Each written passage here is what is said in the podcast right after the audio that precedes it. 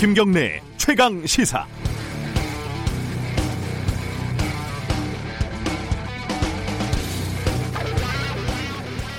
이른바 검언 유착 의혹 사건 당사자인 채널 A 이동재 기자가 전 기자죠. 전 기자가 구속이 됐습니다.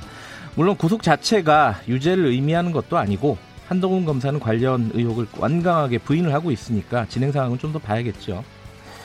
그런데 강요를 했는지, 강요 미수를 했는지 이건 뭐 알아서 잘 싸우고 있지만 사건의 본질로 다시 돌아와 보면 이상한 부분이 여전히 있습니다. 어, 이동재 기자와 한동훈 기, 검사는 왜 만났을까요? 사건의 본질을 이해하기 위해서 이름을 빼고 문장을 다시 만들어 보죠. 기자는 왜 검사를 만나서 자기가 취재하고 있는 내용을 시시콜콜 알려주고 상의를 했을까요? 뭐 답을 한번 볼까요? 1번 평소에도 그랬으니까 습관처럼 2번 공동으로 추구하는 목적이 있어서 3번 각자의 이익을 위해 움직이는 와중에 필요해서 뭐 1번이 됐든 2번이 됐든 3번이 됐든 답이 무엇이든 간에 문제가 있는 건 사실입니다. 또 공개된 녹취록을 자세히 보면요. 상의라기보다는 보고에 가까워 보이기도 하고 이건 현 시점에서 기자보다는 검사가 역시 위구나 이런 생각이 들기도 하고요. 기자와 검사가 뭐라고 표현할 거예요? 협조, 뭐 협잡, 공조, 공모, 요착 뭐 그것도 아니면 뭐 친목, 도모 뭐든 한 것은 부인을 할 수 없는 일이고 합법 불법을 떠나서 기자와 검사의 관계가 지금 좀 정상적이지 않은 것 또한 사실입니다.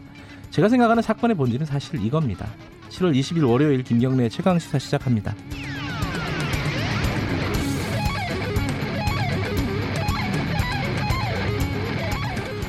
김경래 최강 시사는 유튜브 라이브 열려 있습니다. 실시간 방송 보실 수 있고요. 문자 참여 기다립니다. 짧은 문자는 50원, 긴 문자는 100원 들어갑니다. 샵 9730으로 보내주시면 됩니다. 스마트폰 콩 이용하셔도 좋고요. 어, 오늘 1부에서는요. 미래통합당 쪽 얘기를 먼저 들어보죠. 채널A 전 기자 구속과 관련해서 김기현 의원 만나서 얘기 들어봅니다. 2부에서는요. 부동산 문제 어, 오늘은 더불어민주당 김두관 의원과 이야기 나눠보겠습니다.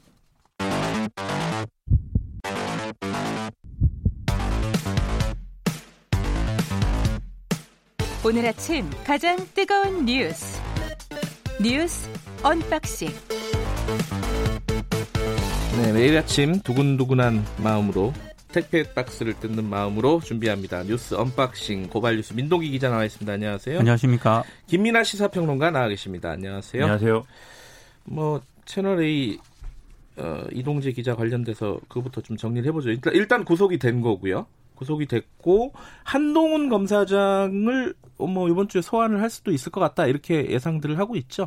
그러니까 서울중앙지검 수사팀이 예. 지난 18일 이동재 전 기자를 구치소에서 또 불렀거든요. 네. 그러니까 오늘부터 이제 본격 조사에 착수할 것으로 보이는데 다음 수순은 한동훈 검사장이 되지 않겠습니까? 그렇죠. 순서로 보면 그렇죠. 그렇습니다. 네. 그래서 24일에 검찰 수사심의위원회가 열리는데 아, 그- 그, 게 금요일인가요? 그러면? 그렇습니다. 예. 그 전에 한동훈 검사장을 피의자 신분으로 불러서 조사할 가능성도 제기가 되고 있습니다. 네. 특히 이제 검찰 입장에서는 수사심의위원회에 또 증거라든가 뭐 입장 같은 거를 내놓아야 되지 않겠습니까? 네. 아, 그 증거를 최대한 확보하기 위한 차원에서라도 한동훈 검사장의 소환 조사를 그 전에 추진할 수 있다 이런 음. 전망이 나오고 있습니다. 예, 결과적으로 이제 이 수사가 진행이 다시 되는 과정에서 윤석열 총장하고 어, 추미애 장관하고 사실 갈등이 좀 증폭이 됐었는데 결과적으로 보면은 법원이 어, 이동재 기자 구속영장을 발부를 했고 그러면 한석열 한 아, 한석열이 아니라 윤석열 총장 합쳐지는군요. 네. 아, 그래서 너무 헷갈렸어요. 윤석열 총장이 결과적으로 보면은 뭔가 미스를 한 거다 이렇게 볼 수도 있나요? 어떻게 봐요? 일단 윤석열 총장이 뭐이 네. 전문 수사 자문단이라든지 네. 이런 걸 열어서 이제 어떤 수사에 여러 가지 이제 좀 어, 영향을 미치려고 했다는 점 자체가 이제 논란거리였는데 이동재 전 기자의 구속된 이 이유를 이제 재판부가 밝힌 걸 보면은 네. 일단 어느 정도의 뭐 내용이 나와 있습니다. 그래서 피의자가 특정한 취재 목적을 달성하기 위해 검찰 고위직과 연결해 피해자를 협박하려 했다고 의심할 만한 상당한 자료들이 음. 있다라고 했거든요. 여기서 이제 고위직과 연결해라는 대목을 보면은 이 어떤 어떤 그 우리가 흔히 얘기하는 검언 유착이라는 이 그림을 사실은 좀 그릴 수가 있는 이런 내용들도 네. 이제 보, 어, 나름대로 이제 수사팀이 갖고 있다라는 내용이 되겠죠 결국은 네. 그렇게 따지면 그럼 수사팀이 이 내용에 대해서 계속 파고들고 조사를 하면서 더 이제 증거를 보강해 가고 사건을 좀 그림을 전체적으로 명확히 할 수가 있어야 됐었던 건데 네. 윤석열 총장이 그거를 이제 뭐 중간에 영향력을 발휘해서 방해한 셈이 됐으니 결과적으로 이렇게 이동재 전 기자가 구속된 것은 뭐 추미애 대 윤석열의 구도로 굳이 얘기를 한다면 음. 윤석열 총장의 리더십에 어떤 타격이 가는 그런 이제 결과가 됐겠죠. 하지만 어, 지금 남은 게 아까 말씀하신 검찰 수사심의위원회 네. 여기서 어떻게 나올지도 모르는 거 아니겠어요? 그러니까요. 지금 그 결과를 뭐 다른 결론이 나올 가능성도 배제할 수 없는 그런 상황이거든요. 예. 근데 어찌 됐든 수사심의위원회에서 한동훈 검사장의 기소를 권고를 하게 되면 검찰 수사는 뭐 더 탄력을 받을 가능성이 높고요.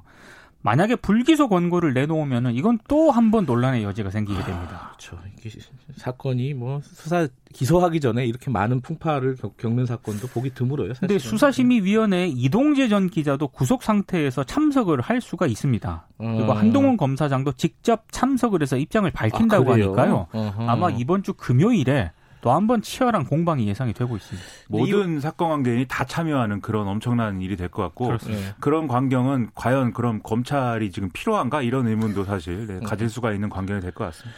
근데 이 와중에 지금 KBS 보도가 좀 논란입니다. 어, 어떤 보도였죠? 그러니까 KBS에 나와서 KBS 보도에 대해서 얘기를 하는 신기한 자리가 되고 있는데요. 예. 예, 이 18일에 어, 이 이동재 전 기자하고 한동훈 검사장이 이제 유시민 노무현 재단 이사장의 신라전 주가 조작 연루 의혹을 제기하자고 공모한 정황이 KBS 취재를 통해 확인됐다. 이게 이제 내용입니다. 그래서 이 내용이 내용을 보면은 이제 KBS가 이제 확인한 바에 따르면 뭐 이동재 전 기자하고 한동훈 검사장이 총선에서 야당이 승리하면 윤석열 총장에게 힘이 실린다는 둥 뭐 이런 얘기를 하면서 어 뭐라고 이제 유시민 이사장에 관련 취재 필요성을 제기를 하니까 아, 한동훈 검사장이 그걸 뭐 도와주겠다는 취지의 의미의 말이나 동료성 언급 이런 것들도 했다라는 게 보도 내용이었거든요. 네. 그런데 이동재 전 기자, 한동훈 검사장 모두가 이 내용은 거의 뭐 소설이다라면서 강력하게 반발을 했고 네. 특히 한동훈 검사장은 법적 대응을 강행한 그런 상황입니다. 그리고 이동재 전 기자가 이제 그 이 녹취록 자기가 갖고 있는 애초에 그 녹취록 원본을 공개했는데 뭐 여러 가지 이제 뭐 대화가 나오는데 이렇게 좀 검 검찰과 뭐 언론이 유착했다고 볼 수 있는 그런 대화라고 한다면 뭐 이 감옥에 있는 이철 전 대표에게 편지 보냈다라는 얘기를 하니까 한동훈 검사장이 그런 거 하다가 한 건 걸리면 되지 이렇게 얘기한 거 말고는 별거 없다 뭐 이런 취지로 이제 얘기를 해줘 이- 이런 취지로 이제 주장을 했죠. 그래서 KBS는 결국 어, 다양한 취재원을 상대로 한 취재를 종합해서 당시 상황을 재구성했는데 기사 일부에서 정확히 확인되지 않은 사실이 단정적으로 표현된 점에 대해서 사과드린다라고 네, 뉴스에서 어, 사과를 했습니다. 음, 어제 이제 KBS가 사과를 했고요. 한동훈 검사장은 KBS를 기자를 고소를 했죠. 그래서. 고소를 했습니다. 예. 음, 그러면 이거는 뭐 명예훼손 같은 게 되는 건가요? 명예훼손으로 고소를 했고요. 예. 남부지검에 고소를 했습니다. 예. 어, 이 와중에 어, 어쨌든 뭐 KBS가 사과를 한 걸 보면은 좀 무리한 구석이 있다라고 인정을 한 거고요. 그렇죠? 그래서 이런 보도는 굉장히 사실은 좀 뭐랄까 정밀한 어떤 취재와 어떤 사실 확인 그리고 뭐 크로스 체크 이런 것들이 같이 있어야 되는 보도인데 예. 지금 KBS도 밝혔듯이 다양한 취재원을 상대로 한 취재를 종합해서 당시 상황을 재구성했다라고 설명을 했거든요. 네. 그렇기 때문에 지금 이 내용은 관련된 녹취나 이런 것들이 정확히 확인되지 않은 않았는지 아니면 네. 그 녹, 녹- 확인된 녹취가 다른 방식 으로 좀 부풀려졌는지 등등의 여러 가지 추측을 나올 수 있는 부분이기 때문에 네. KBS로서는 좀 보도에 있어서 신뢰성이나 이런 것에 타격이 불가피한 상황이라고 보여집니다. 알겠습니다. 오늘 또큰 이벤트 중에 하나가 경찰청장 김창룡 후보자 어, 네. 인사청문회가 예정이 돼 있죠. 10시에. 예, 여기서는 아무래도 뭐 박원순 전 서울시장 관련된 얘기가 나올 수밖에 없을 것 같아요. 그 어제 김창룡 후보자가 국회 행안위 소속 의원들에게 인사청문회 서면 질의 답변서를 보냈거든요. 네. 아, 박원순 시장 성추행 수사에 대해서 피고소인이 사망한 경우에는 검찰 사건 사무규칙 규정상 네. 공소권 없음 의견으로 송치해야 한다. 이런 입장을 원칙적으로 밝혔고요. 네. 다만 진실 규명을 위한 서울시 민관 합동 조사 등의 조사에 대해서는 적극 협조하겠다. 이런 입장을 밝혔습니다. 근데 어제 본인이 이제 성추행 피소 사실을 언제 이제 보고를 받았느냐? 네. 그 7월 8일 오후 4시 30분 고소장이 접수가 됐잖아요. 예. 그 이후에 당일 저녁에 보고를 받았다라고 밝혔거든요.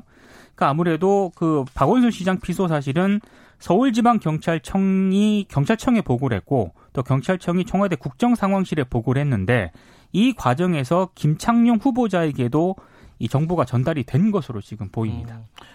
어, 그리고 또 하나가 이게 김창룡 후보자가 또 뭐 우연이겠지만은 어쨌든 부산 경, 지방경찰청장이었잖아요. 네. 그랬다 보니까 오고돈 전 시장 관련된 얘기도 당연히 나올 수 있을 것 같다. 뭐 이건 예상할 수 있는 부분이죠.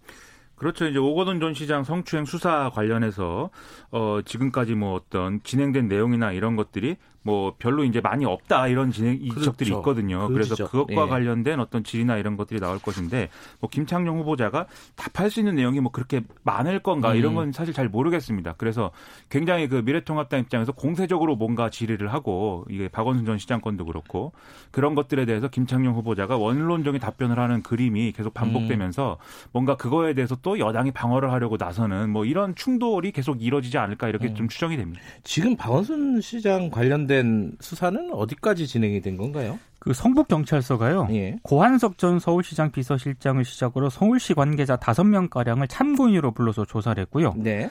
그리고 지금 그 서울시가 박 시장의 성추행 의혹을 방임 묵인했다는 의혹이 있지 않습니까? 네. 이거에 대해서는 서울지방경찰청이 지난 18일 서울시 관계자 한 명을 참고인으로 불러서 조사를 했습니다. 그리고 수사 진행 상황에 따라서 서울시청을 압수수색할 가능성도 열려 있다는 게 경찰의 입장입니다. 음, 임순영 젠더, 젠더 특보는 아직 그 조사를 받지는 않았고요. 그죠? 근데 이번 주 중으로 음. 이제 소환줘서 참고인 신분으로 불러서 조사한다는 그런 방침인데요. 소환 날짜를 아마 임특보와 조율 중이라고 경찰이 밝히고 있습니다. 근데 서울시가 어쨌든 민관 합동 조사단 뭐 이런 걸 만들기로 했었는데 이건 뭐 진행이 안 되는 것 같아요. 그 민간 합동 조사단을 만들었는데 네. 이 고양이에게 생선을 맡기는 것이다 이런 비판이 나오니까 네. 사실 그러면 관은 빠지고 민관 위주로만 이제 조사위원을 구성하겠다 이렇게 밝혔음에도 이 신뢰 회복이 안 되고 있는 것이죠. 음. 그래서 이제 여성 단 체들에게 이, 이 민간 위원회 어떤 위촉이나 이런 것들을 요구를 했지만 여성 단체들이 이제 좀 믿을 수 없다. 애초에 민간 합동 조사단을 꾸린다는 것 자체가 믿을 수가 없고 또 서울시가 계속 이 피해자에 대해서 뭐 피해 호소 여성이라든지 이런 말을 통해서 이 일종의 2차 가해를 음. 저지르고 있기 때문에 네. 이 응하기가 뭐 불- 응할 수가 없다라는 취지의 입장으로 지금 일관하고 있다 이렇게 볼 수가 있겠습니다.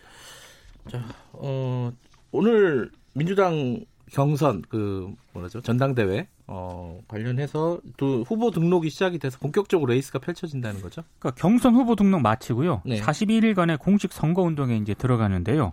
이낙연 의원은 첫 일정으로 오전에 현충원 참배, 후보 등록을 마친 다음에는 경남 김해 봉하마을로 찾아가서 노무현 전 대통령 묘역을 참배할 예정입니다. 그리고 김부겸 전 의원은 오늘 실무진이 후보 등록을 하고요.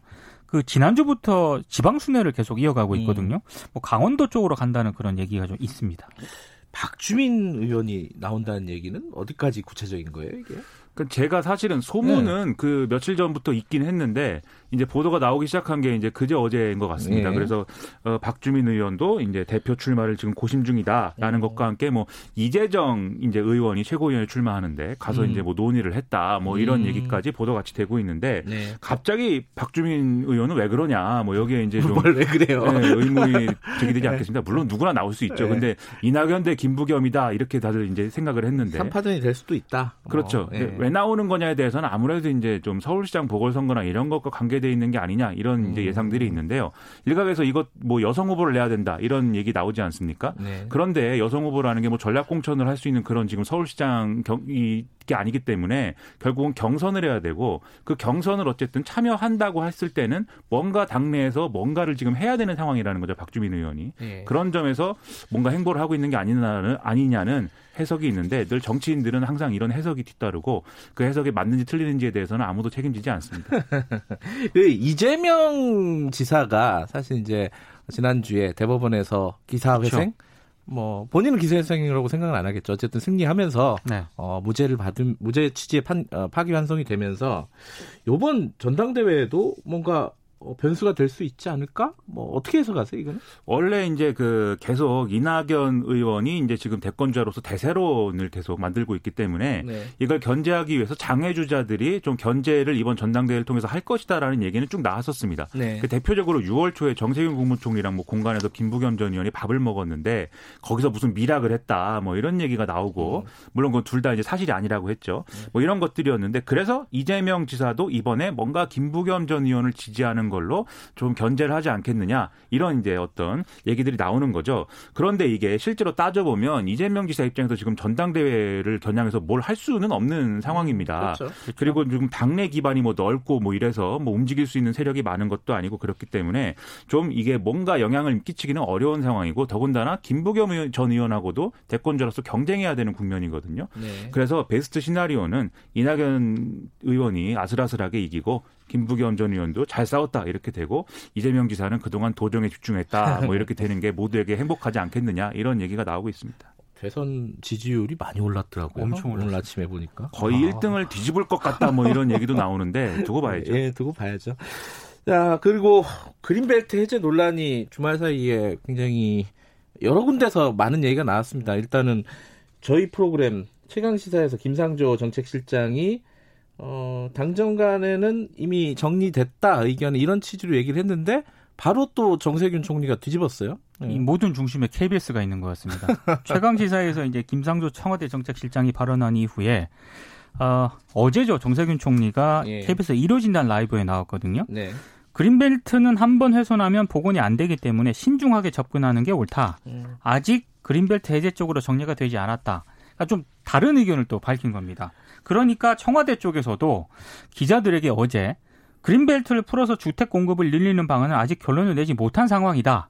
그 조치가 갖는 효과나 여러 가지 비용 측면도 종합적으로 봐야 한다라면서 한 발 물러서고 있는 그런 상황입니다.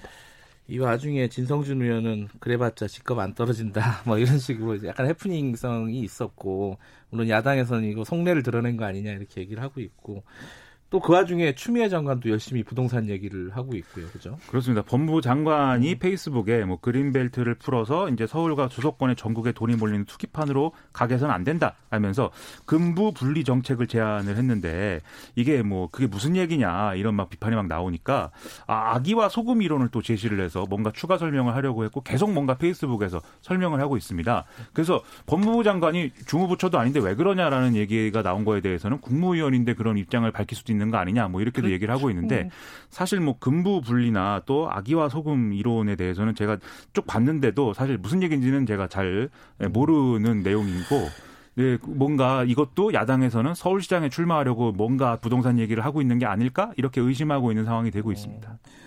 추미애 장관은 한번 좀 모셔서 얘기를 들어보고 싶은 마음이 있습니다. 모든 중심의 KBS가 KBS의 라디오고 TV 구간에 채널 고정을 해놓고 계속 봐야 되겠습니다. 아이고야. 여기까지 듣겠습니다. 고맙습니다. 고맙습니다. 어, 김경래 최강 시사 듣고 계신 지금 시간은 7시 37분입니다.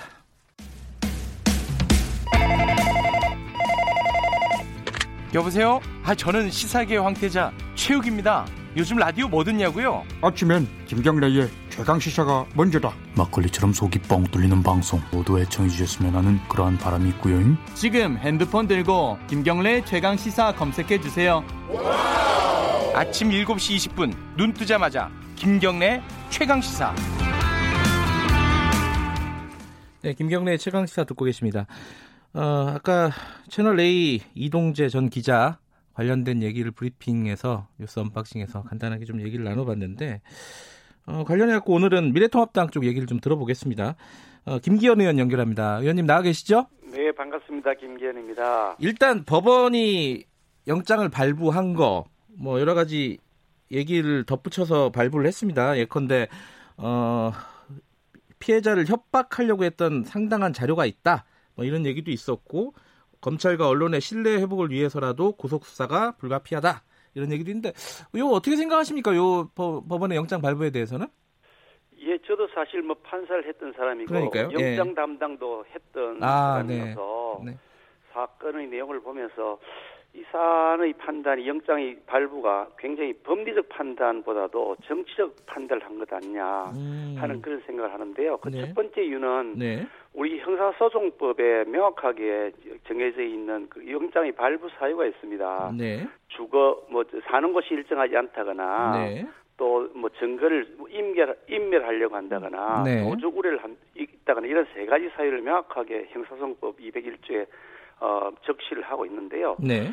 이, 부- 이 이동재 이분이 뭐 저기 그 뭐 사는 곳이 일정하지 않은 사람도 아닌 것 같고 그렇죠. 이미 예. 폰도 다 입수를 했으니 또 다른 무슨 충분한 다른 증거가 수집해야 될 뭐 다른 증거 있어 보이지도 않고 인멸할 증거도 없어 보이고 네. 그동안 성실하게 출석을 했는데 도저히 우리가 있어, 있어 보이지도 않고 네. 그런데 형사소송법의 구속 사유에 해당이 안 되는 것 아니냐 하는 네. 생각을 하는데 제가 결정적으로 놀란 것은 그게 그 언론과 검찰의 신뢰 회복을 위해서 네. 수사가 불가피하다 그랬는데 이거는 매우 황당하다는 생각을 합니다. 어, 네. 구속하는지 아닌지 여부는 이런 거죠. 그러니까 사건을 수사하는데 음. 그 피의자가 출석하지 않거나 협조하지 않으면 네. 진행을 할 수 없으니 수사 과정에서 그 수사의 그 출석을 담보하기 위한 그런 목적인데 네. 그 후에 뭐 그 수- 그 재판을 해본 다음에 네. 유무죄가 판단이 돼서 유죄라고 판단이 될 때 형을 정하면 정함에 있어서 네. 이게 뭐 어떤 언론이나 검찰의 신뢰 회복을 위해 필요하다 그러면 형을 높이 정하고 그거는 양형의 사유로서 얼마든지 가능한 일인데 네. 형사소송법에 정해진 그 수사 과정에서의 피의자의 신병 확보라는 목적하고 이게 언론 그 검찰의 신뢰 회복과 무슨 상관이 있는지 음. 매우 이상하다 황당하다는 생각을 하고요. 또 두 번째로 네. 강요죄의 기수 기수죄로 그러니까 강요죄가 실제로 실천이 된 거죠. 그런 경우에도 구속되는 사례를 저는 거의 본 적이 없는데 아하. 강요 미수라는 아주 희귀한 죄명으로 구속을 했다. 네. 이것도 매우 이례적이다. 그래서 음. 참 이게 납득이 안 된다는 건데요. 또 네. 세 번째 이 부분이 이 부분 또한 중요한 건데 이 사건은 언론의 자유라고 하는 것이 뒷받침되어 있는 현안입니다. 네. 자유민주주의 국가에서 언론의 자유는 최대한 많이 보장하는 것이고 네. 다소 지나쳤다 하더라도 그것이 공익적 목적을 가졌다고 판단될 때는 네. 그 다, 다소 지나친 것까지도 배려해야 된다. 그게 바로 언론의 자유의 보장인데 네. 이 기자의 취재 방법이 뭐 올바랐다고 저는 생각하지는 않습니다. 음, 뭐 네네. 욕심이 좀 과했다고 생각하지만 예. 그 배경이 되는 권력형 비리 그에 대한 상당한 간접적 여러 가지 자료들이 제출되고 있었기 때문에 네. 기자로서는 그것을 파보겠다, 뭔가 진실을 밝혀보겠다 그런 공익적 목적을 가질 것이다. 저는 그렇게 생각하는데 네. 이런 부분들이 다 무시되고서 영장이 발부되었다. 그것도 형사소송법에 정해져 있지 않은 사유로 발부했다. 음. 매우 정치적 판단을 한 것이 아닌가 하는 그런 우려를 합니다. 네. 그 구속영장은 서울중앙지검 정진웅 부장검사가 아 저기 뭐야 지금 어, 지금 수사를 지금 하고 있지 않습니까? 그럼 앞으로는 이 수사가 지금 한동훈 검사장한테 집중이 되지 않겠어요? 이, 이 부분은 이제 계속 수사를 가는 것이 부당하다. 그래서 특검으로 가자. 이런 식으로 지금 주장을 하고 계신 거죠, 야당에서는. 그렇죠. 제가 말씀드렸던 건 처음부터 이 사건은 네. 한동훈 검사장이 뭐 저기 연관되었다면 처벌해야 되겠고 아니면 처벌 안 하고 거의 죄가 된다면 당연히 처벌해야 되겠죠. 한 네. 검사장 한 사람이 이게 검사장 한 사람이 지은 죄가 그것도 무슨 부정부패를 해가지고 해서 나라의 뭐 국기를 흔드는 그런 현안도 아닌데 네. 이것을 가지고서 법무부 장관이 나서서 막 그냥 수사 지휘를 한다고 하면서 유사일에 두 번째 그 수사실 검찰총장이 하고 온 국정이 주요 현- 국정의 주요 현안이 되어 있고 네. 이게 매우 이상하다. 네. 이게 무슨 일반적인 사유하고 비춰봤을 때 적합한 방법이냐 네. 그런 의심을 하죠. 그래서 이게 뒤에 보이지 않는 손이 있어서 윤석열을 제거하기 위한 목적으로 이 사건을 악용하고 있는 것이 아닌가 하는 우려를 음. 하죠. 그래서 네. 우리 정치권은 저 민생 현안들이 많이 있지 않습니까? 부동산 네. 문제도 심각하고 일자리 문제, 뭐 코로나로 인한 여러 가지 국민들의 고통 문제, 산업의 재편 문제 이런 것들이 있는데 그런데 우리는 치중하는 것이고 네. 장관과 그 정치권은 그런데 더 많은 힘을 쏟아야 되는 것이고 네. 그 수사하는 것은 정치 현안에서 좀 떠나서 객관적으로 할 수 있는 네. 특별 검사를 통해서 하도록 맡겨두고 그리고 끝내자 이게 무슨 그렇게 복잡한 사안도 아닌데 이걸 가지고 온 나라를 이렇게 흔들어 대느냐 그런 네. 제가 말씀을 드렸던 거죠. 아, 근데 특별 검사가 아니라 지금 수사를 하는 사람들이 계속 하는 게 더 간단한 거 아니에요? 어. 지금 수사하는 사람들이 공정성의 의심을 지금 받고 있지 않습니까? 아, 지금 그래서? 검사 예. 에, 중앙지검장부터 예. 대통령이 도문이다 이래서 의심도 받고 있고 검찰 내부에서도 이게 죄가 되느냐 안 되느냐 갖고 논란이 되고 있는 그런 현안이지 않습니까? 그러니까 네. 일선 검사장들이 모여서 이 사안에 대해서 뭐 저기 그 검찰총장의 여러 가지 방법들에 대해서 공, 공감 표시한다는 것도 지금 언론을 통해서 보도가 되어 있지 않습니까? 네. 그러니까 여러 가지 그 편파 수사의 의혹을 받고 있고 내부에서도 그런 목소리가 나오고 있는데 네. 어떤 결과가 나든지 간에 결국은 이 객관적인 자- 객관적인 결과라고 볼 수 있을 것이냐 하는 의문이 음. 생길 텐데 이걸 가지고서 왜 이렇게 계속해서 그 부당하다고 하는 사람들이 주장을 무시하고 가는지 음. 저는 잘 이해가 안 됩니다. 일단 당장 그 이번 주에 검찰 수사 심의위원회라는 과정이 하나 더 남아 있지 않습니까? 그죠? 네, 뭐 언론 보도를 통해서 그, 예. 그 사실은 제가 들었습니다. 예. 요거는 한번 좀 지켜보고 그 다음에 어떻게 해야 될지를 좀 봐야 되는 거 아니냐 이렇게 생각할 수도 있을 것 같고요. 예, 물론 그걸 뭐 지켜볼 필요가 있다고 생각하는데요. 예. 뭐 수사 그 저기 그 심의위원회라고 하는 것이 전문가들이 모여서 하는 것이 아니고 네. 일반 시민들이 많이 참여하고 있는 것이어서 예. 과연 어떤 판단을 할지 한번 지켜봐야 될 것 같긴 합니다. 예. 근데 이제 아까 말씀하신 게그 이런 별거 아닌 사건 가지고 너무 이제 법무부 장관이 과하게 개입을 했다 이런 말씀을 하셨는데 사실 또 반대쪽에서 보면은 윤석열 총장이 좀 빌미를 제공한 거 아니냐. 예를 들어 수사 전문위원회 전문단 이런 어, 자문단 있잖아요. 예, 예. 어, 전문 수사 자문단 이 예, 예. 이런 것들을 만 하려고 했던 게 좀 무리했던 거 아니냐라고 비판하는 쪽도 있잖아요. 이건 어떻게 보세요? 뭐 그, 그 부분에 대해서 찬반 논란이 있겠죠. 뭐 예. 저희, 저희들이 뭐 윤석열 총장이 잘했다, 잘못했다 평가할 일은 아닌데 자기들 예. 내부에서 이렇게 티격태격하는 모습이 예. 보기에 좋지 않으니 예. 그러니까 아예 이걸 객관적 제3자인 특별검사에게 맡기자라고 하는 음. 것이 저희 얘기죠. 아, 그러니까 이런 이런 어떤 어, 지금 갈등이나 이런 것들이 불필요하니까 특검으로 가자. 아예 그렇습니다. 깔끔하게. 이걸 가지고는 대한민국이 뭐, 뭐 흥하고 망하고 그런 거 결정하는 음. 일도 아닌데 왜 이걸 가지고 온 정치권이 정력을 여기에 쏟고 있는지 저는 답답합니다. 네. 자, 그러면 지금 이제 어, 추미애 장관 얘기도 잠깐 하나 여쭤볼 텐데요. 추미애 장관이 이제 갑자기 요새 부동산에 대해서 막 얘기를 하고 있어요. 이건 어떻게 보세요? 글쎄 지금 정말 참 이해가 안 되는 게 지금 추미애 장관은 네. 박원순 고 뭐 거인이 되셨습니다만 박원순 시장 네. 그 성추행 사건 관련해 가지고 네. 그에 대해서 지금 뭐 영장이 기각되고 하는 것 자체가 매우 이상하거든요. 지금 영장 자체가 희한하게 했다고 하는 것이 제, 저희 판단인데 네. 그런 일에 대해서 지휘를 하고 이거 정상적으로 조사를 하라. 네. 라고 하는 일에 개입하셔야 되는데 엉뚱한 데 가서 그렇게 하고 계시니 그러니까 거꾸로 자다가 나오면 봉창 두드린다는 얘기가 거꾸로 지금 나오고 있는 것 아닙니까? 아, 본인이 그렇게 얘기를 하던데 자다가 봉찰 그게 두드리는 소리 거꾸로 하지 지금 말라고. 거꾸로 적용되는 거 아닌가 하는 생각이 드는 거죠.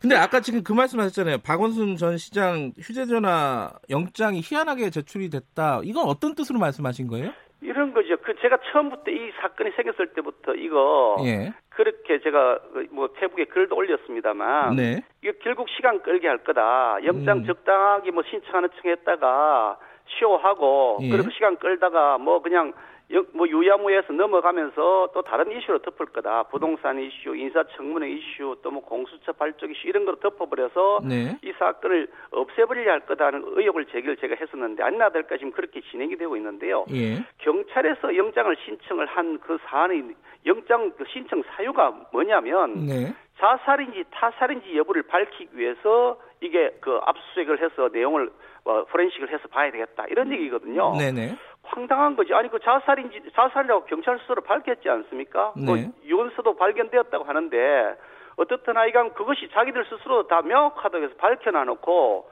그걸 밝히기 위해서 영장을 청구한다 음. 웃기는 거죠. 그러니까 음. 뻔한 쇼다, 보여주기 속임수다 이런 거죠. 그래서 이 사건은 처음부터 제가 말씀드렸던 것처럼 정상적인 압수수색 영장 그러니까 이 그 사건에서 성추행 범죄가 있었는지 여부 네. 그리고 수사 기밀을 유출한 사람이 누구인지 여부 네. 그것을 수사의 목적으로 해서 영장을 신청을 해서 발부를 바- 받아야 되는 것이지. 네. 아니 자살인지 타살인지 여부 다 그 밝혀놔놓고 음. 다 자기들이 다 천명해놓고 그 수사 목적으로 영장을 신청했다 그러면 그거 쇼죠. 음흠. 그러니까 그- 엉터리라는 거죠. 아, 김기현 의원께서는 그러면 그 경찰이 신청을 할때 어, 영장을 발부받기 싫은, 싫은데 그냥 신청을 쇼로 했다 이런 말씀이신 거죠, 그죠? 결국 또 밀리기로 해서 네. 보여주기만 한 거다. 그냥 넘어가려니 못하고 영장을 신청했는데 법원에서 기각했습니다. 이러면서 면피하려고 한 것이다. 음. 책임 면탈하려고 한 것이다.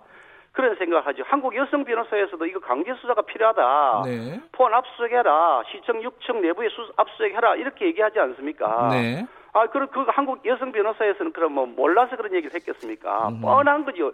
법률가들의 시각에 봤을 때는 뻔한 짓을 하는 겁니다. 기가 네. 뻔한 짓을요. 그러면 어떻게 앞으로 수사는 어떻게 해야 된다고 보십니까? 지금 경찰이 계속 하고 있는 건데. 지금 당장 제가 포, 제 네. 페이북에 썼습니다마는 뭐 폰 지금 세 개라고 그러는데 세 네. 개인지 더 있는지도 모르겠습니다. 그런데 네.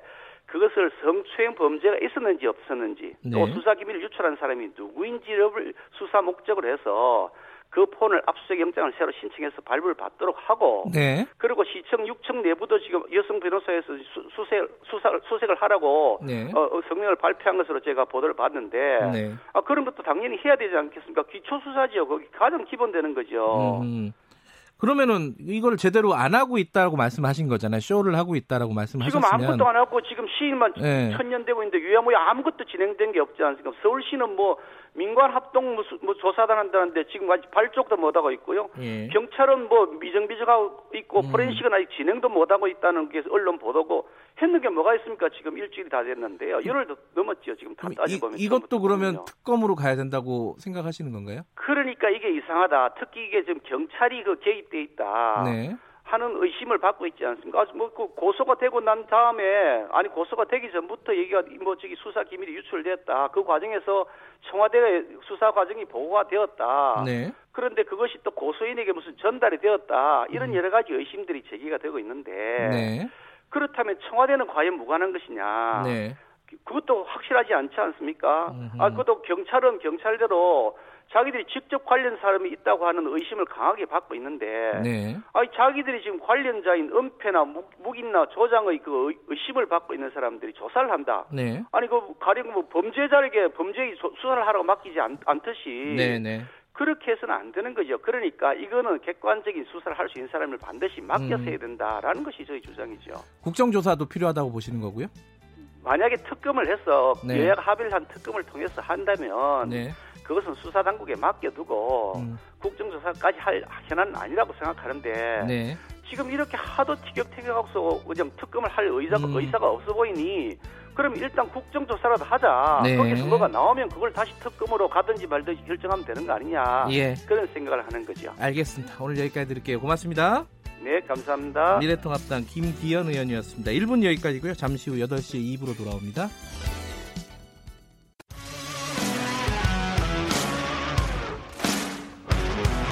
탐사보도 전문 기자 김경래 최강 시사. 김경래 최강 시사 2부 시작하겠습니다. 부동산 문제 이게 지금 계속되고 있습니다.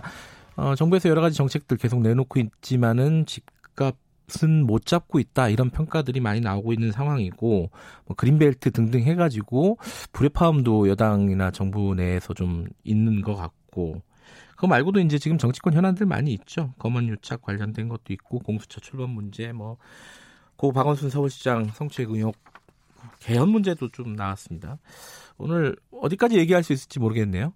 더불어민주당 김두관 의원 좀 연결해 보겠습니다. 의원님 나와 계시죠? 예, 반갑습니다. 김도관 의원입니다. 네. 부동산 문제부터 좀 하죠. 예. 지난주에 뭐 여러 가지 일이 있었습니다. 그 중에 어, 민주당 입장에서는 좀 속이 아픈 얘기일 수도 있어요. 그 진성준 의원이 TV에서 마이크 꺼진 줄 알고 아 이게 집값 못 잡는다 이래봤자 이게 여당의 속내에 드러난 거 아니냐, 속마음 이거 아니냐, 뭐 이런 야당이 예, 비판들도 나오고 있습니다. 이거 어떻게 보십니까 이거는? 어, 미래통합당의 김연아 비대위원이 네, 집값이 떨어지니까 부담 규제하지 말자는 그런 취지로 말을 해서 네, 그게 아니라고 반박하는 과정에서 나온 말이라고 음, 진성준 의원이 해명을 했거든요. 네, 우리 김연아 그 비대위원은 이제 부동산 전문가인데요. 그렇죠. 예, 지난, 지난 총선 당시에 이제 고양시에 있는 창릉 신도시, 예, 삼기 신도시를 반대할 때도 이제 집값이 떨어지면 경제에 악영향을 준다는 취지로 이야기를 했거든요. 음, 그래서 이 공급이 늘어났을 때 집값이 떨어지는 것에 대한 우려를 해서 네, 김승준 의원께서는 그 부분에 대해서 반박한 것인데 네, 이게 또 집값 부동산금 떨어지는 걸 걱- 걱정하고 하는 보수 언론하고 또 우리 당에 뭐 빌미를 잡았다고 해서 이렇게 공개하는 차원이라고 저는 그렇게 이해를 합니다. 그래요. 근데 이 뭐 어쨌든 이 말 자체는 어, 이 정책의 실효성이 별로 없을 거다라는 취지로 읽힐 수도 있기 때문에 어, 일반 뭐 대중들도 여기에 대해서 좀 의아한 그런 생각이 들 수밖에 없지 않을까라는 뭐 생각도 들어요. 오해는 하실 수 있는데요. 예. 일단 우리 더불어민주당은 집값을 잡겠다는 확고한 의지가 확고하고요. 음. 오늘 김태년 원내대표의 아마 대표 연설에도 그런 내용들이 많이 반영되어 있는 것으로 알고 있고요. 네. 일단 부동산 투기로 돈못 벌게 하겠다 이런 문재인 대통령 확고한 의지도 있기 때문에 네. 우리 국민들께서 약속을 믿고 좀 힘을 모아주셨으면 좋겠습니다. 근데 정부에서 최근에 여러 가지 대책들을 내놨습니다. 그러니까 7월 10일 날 내놓은 대책은 어 뭐 종부세 같은 것들을 좀 많이 올리자 이건데 한마디로 얘기하면은 여기에 대해서 의원님께서 이건 좀 실효성이 있겠느냐 왜냐하면 과표 구간이나 이런 문제들이 있기 때문에 이런 지적을 하셨어요. 이거는 예. 그러면 좀 추가적인 대책이 필요하다고 보신 건가요? 좀 원론적으로 말씀드리면 아파트 가격 폭등의 핵심은 이제 불로소득이고요. 네. 뭐 사두면 돈이 된다 이런 믿음이 있으면 절대 네. 집값을 잡을 수가 없잖아요. 네. 여튼 불로 부동산 불로소득을 철저히 한수하겠다는 정부 강력한 의지를 보여줄 필요가 있어 대책을 세웠는데 네. 가표 구간이 이제 지난번에 종부세 네. 12억에서 50억 원에 이르는 그 가표 구간이 너무 넓어서 네. 투기 수요가 그렇게 많이 몰려있기 때문에 네. 제 제안은 가표를 더 세분화해서 네. 종부세율을 좀 높여야 투기 수요가 음. 줄어들 수 있다는 이런 말씀이고요. 예. 부동산 시장을 제가 뭐 전문가는 아니지만 이렇게 살펴보니까 예. 소수 작전 세력이 움직이면 집값이 들썩이는 그런 특징이 있더라고요. 네. 그거는 이제 공급하고 매물이 제한되어 있기 때문에 그런 게 아닌가 싶습니다. 그런데 지금 세금으로 전체 다 이걸 잡을 수는 없겠지만 네. 기본적으로 보유세 거래세를 강화하는 게 맞다. 음. 한편에서는 보유세를 강화하면 거래세를 낮춰줘야 된다 이런 이야기 그런 얘기도 있죠. 예. 그런데 양도세나 취득세 같은 양도세 같은 경우는 이익이 발생하는 부분을 근거로 해서 이렇게 과세를 하기 때문에 사실은 네. 이 보유세와 거래세를 동시에 올리는 게 저는 맞다는 입장이 때문에 다른 개념을 갖고 있는 분들도 있더라고요. 이거 오히려 지금 말씀하신 건 지금 정부가 내는 보유세, 그러니까 종부세 같은 경우도 과표 구간 같은 것들을 다시 좀 정리해가지고 어, 더 강력하게 어, 세금 정책을 써야 된다라는 취지이신 거죠, 지금 의원님께서는? 예, 종부세 6%에 네. 해당되는 사람은 사실은 2018년 통일한 200명 정도에 불과하고요. 네, 며칠 전에 그 열린민주당의 김진애 의원이 어디서 받은 자료를 보도자료를 했는데 거기를 보니까 2%저 20명 정도밖에 안 되더라고요. 예. 가포가 93억 이상인데 예. 종부세 6%를 내는 사람이 예, 실제 그 실제 실거래는 한 130억 정도 이상 되는 집을 말하기 때문에 네. 그거는 상징적으로 이렇게 해놓은 것이 실제 그 해당되는 사람도 몇 명 되지 않습니다. 음, 그래서 실제는 12억에서 50억 원에 제일 많은 사람들이 몰려 있기 때문에 투기 수요가 네, 네. 이 부분에 대한 걸 아까 말씀드린 세분화해서 종부세율을 더 높여야 투기 수요를 줄일 수 있다 이런 제안입니다. 그런데 이제 시장의 반응이 문제일 것 같아요. 근데 시장의 예. 반응이 지금 그 정부 대책을 내놓은 이후에 오히려 이제 전월세 대란이 일어나고 있다 이런 얘기들이 계속 나오고 있거든요. 실제로 전월세가 오르는 경향을 보이고 있는 것도 사실인 것 같아요. 일부 지역이지만은 이거 예. 어떻게 보십니까? 이거는? 먼저 세금을 감당하기 위해서 전세가 이제 반전세나 월세 물량으로 전환될 수 있는 거거든요. 네, 이미 이제 서울 강남 일부에서 이런 현상이 나타나고 있고 우리 네. 보수 언론에서 대문짝막하게 지금 보도를 하고 있더라고요. 네, 그런데 일반적인 이 상황들 일반적인 형태로 보아서 정책 실패했다 이렇게 예단할 필요는 없을 것 같고요. 음, 오히려 이제 사회 대란으로 번지는 것을 차단하기 위해서 오히려 더 입법을 서두려야 할 것 같고요. 음. 부동산이 폭등할 때마다 반복되는 패턴입니다 이게. 네, 그래서 집값 올라가면 전월세를 올리는 거죠. 그래서 네.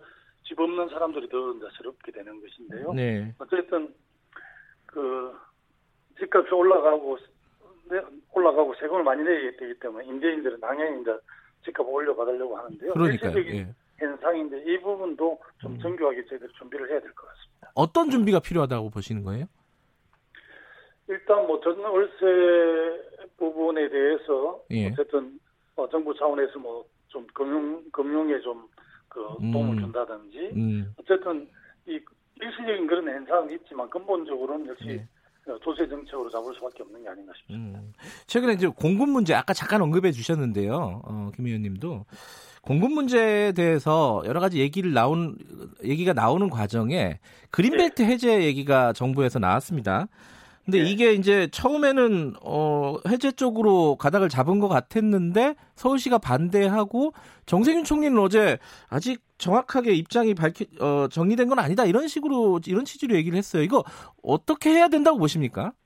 워낙 민감한 사안이라서 네. 주요 뭐 대선 주자들께서 많이 발언하시는데요. 네. 저는 이 그린벨트 해제 문제에 대해서는 부동산 시장에 아주 나쁜 메시지를 주고 있다 이렇게 생각하기 때문에 음. 저는 반대를 합니다. 네. 우리가 이제 코로나 19로 우리가 배운 게 하나도 없는 것 같아요. 왜 그러냐면 네. 코로나가 왜 왔습니까? 이제 환경을 파괴한 데서부터 온 거고 네. 인구를 지방으로 분산하고 녹지를 더 만들어도 모자랄 판에 그린벨트를 그 푼다는 발상이 어디서 나오는 것인지 저는 알 수가 없고 음흠. 그리고 서울만 대한민국 아니지 않습니까? 지방도 있는데 네. 균형 발전에 역행하는 현상이기 때문에 저는 어, 기본적으로 반대하고요. 예.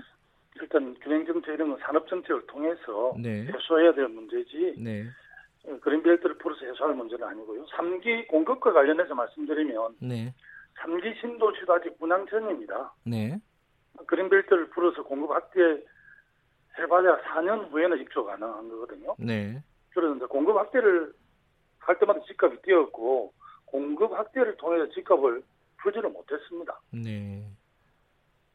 저는 뭐 그렇게 이해하고 있습니다. 지금은 공급 확대를 논할 단계는 아니다 이런 말씀이신 건가요? 그러면? 이게 공급은 필요하니까 꾸준하게 네. 그 하긴 해야 되지만 지금 네. 당장의 발전 굴은 아니다. 오히려 음. 지금은 부동산의 룰을 정할 때다 원칙을 음. 정해야 한다고 생각하거든요. 음, 그 룰 중에 가장 수도권- 중요한 거는 세금이라는 말씀이시고요. 예, 수도권의 음, 주택 보급률이 평- 전국 평균보다 낮지만 100%지 않습니까? 네. 어쨌든 왜 공급이 확대돼야 하냐면 넓고 좁은 좁고 환경이 나쁜 곳에서 더 좋은 주택을 이주하려는 기본적인 수요가 많이 있고 네.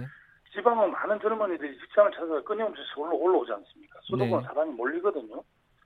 그래서 이제 서울 주변에 신도시가 지금 많이 들어서고 있는데 네. 이 수도권 집중 현상이 강화되는 상황에 대해서는 네. 아무리 집을 많이 지어도 충분하지는 않을 겁니다. 그래서 음, 긴 안목으로 보면 네. 공권하고 균형 발전 이런 산업 구조를 근본적으로 바꾸어서 해소할 문제라고 생각합니다. 지금까지 이제 문재인 정부 부동산 정책을 보면은 결과적으로 실패했다 이렇게 보는 쪽이 꽤 있는 것 같습니다. 여기에 대해서 김현미 국토부 장관을 해임해야 된다. 이건 뭐 이- 부동산 시장에 대한 시그널일 수도 있는데 이 통합당은 그렇게 얘기를 하고 있지 않습니까?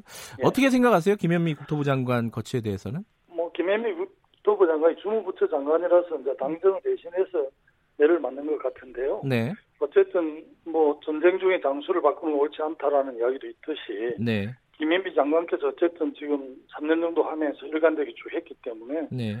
문재인 정부 성공하고 정권 재창출을 해서도 더 적극적으로 부동산 대책에 좀 나섰으면 좋겠다는 게 음, 어, 저 개인적 입장입니다. 지금은 해임을 논할 때가 아니다 이렇게 이해하면 되겠나요? 예. 음. 그리고 또 하나가 지금 추미애 법무부 장관이 부동산에 네. 대해서 여러 가지 발언들을 하고 있습니다. 본인의 SNS를 통해서요. 어, 예, 예. 특히 뭐 금융하고 부동산을 분리해야 된다. 금부 분리론을 또 제시하기도 하고. 요게 근데 약간 의아하긴 해요. 법무부 장관이 이랬던 적은 없었던 것 같기도 하고. 어떻게 생각하세요? 이런 지금 최근의 상황에 대해서는? 이제 추미애 장관이 핵심을 잘 지적을 하셨고요. 네. 어, 지대를 추구하는 경제, 한마디로 이제 부동산으로 불로소득 올리는 경제인데 네. 당 투기를 해서 쉽게 돈을 벌게 되면 이제 돈이 부동산으로 몰려오고 제조업으로 가지 않지 않습니까? 네. 그래서 산업 경쟁이 하락하고 또 임금 노동자들 입장에서는 임금 인상에 올인하게 돼서 네. 빚을 얻어 집을 사게 되는 이런 상황인데 네. 외환, 외환위기 이후에 이제 펀드 리처 그런 금융이 부동산 투자 길을 많이 열어놨거든요. 네.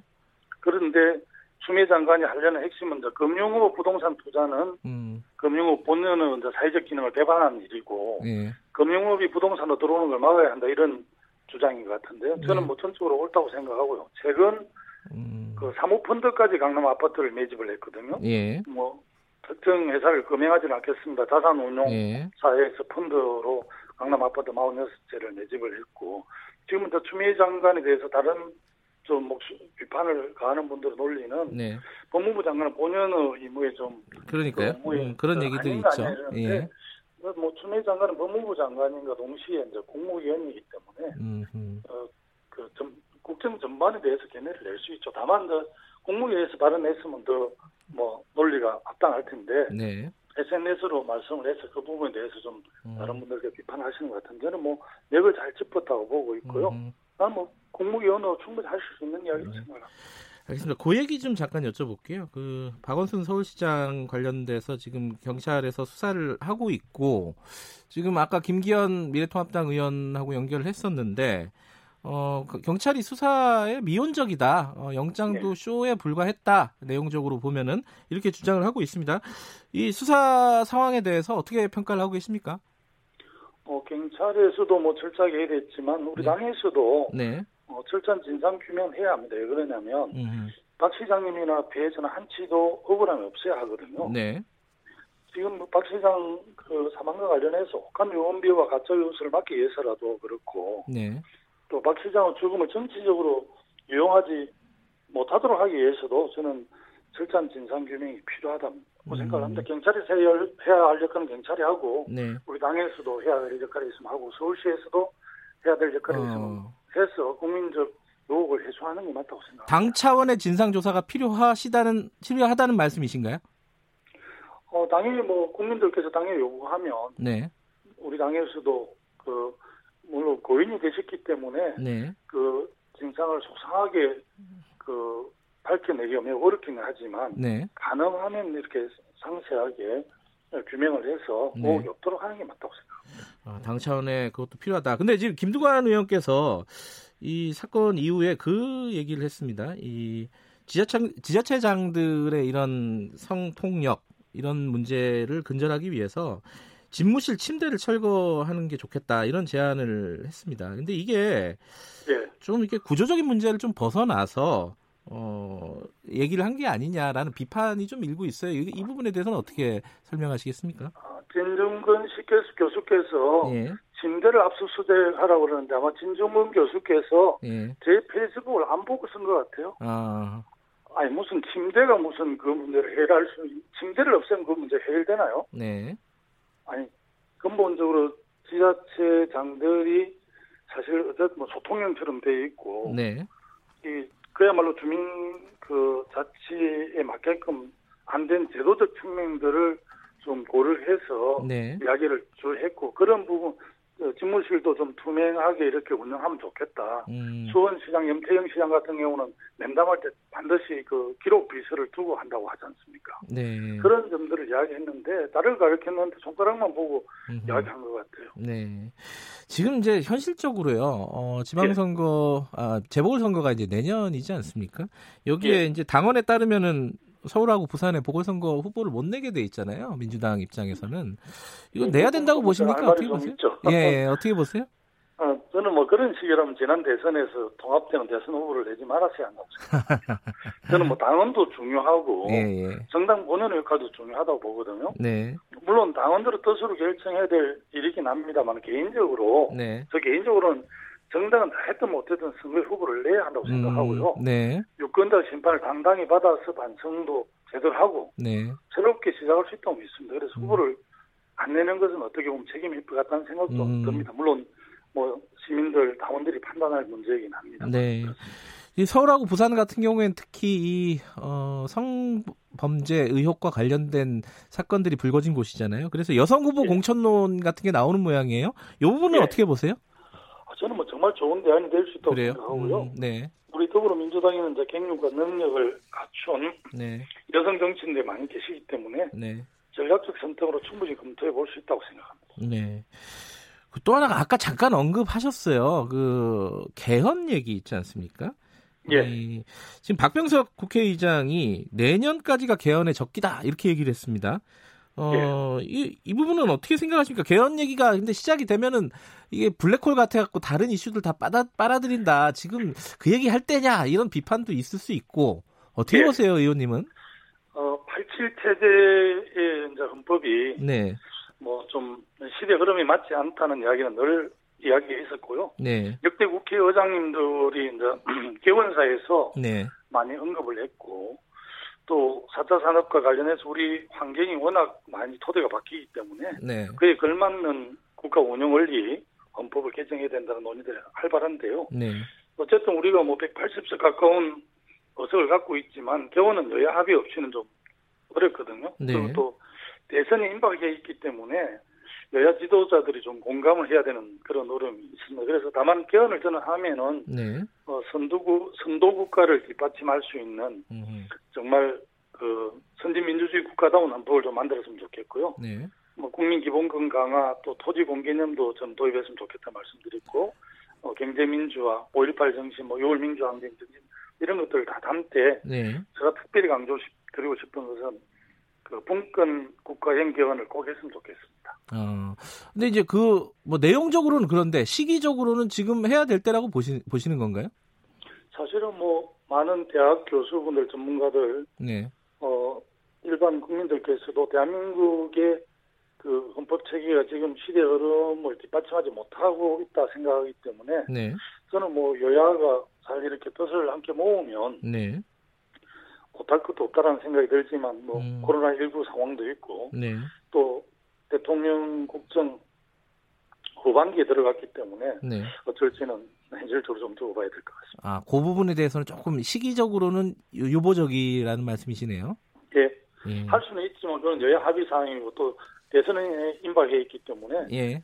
주요 국가 여야 지도자들이 공감해야 될 일이라서 예. 하면 좋겠습니다만은 뭐 상황이 무르익었는지는 좀 판단을 요구할 수 상황은. 좀 판단해 보자 이런 말씀이신 거고 하나만 더 여쭤보고 마무리할게요. 그 좀 전에 김기현 의원이 어, 채널 A 어, 이동재 기자 구속과 관련해 가지고 이 사건 어, 특검으로 가야 된다 이렇게 얘기를 했습니다. 어, 여기에 대해서는 어떤 입장 갖고 계신가요?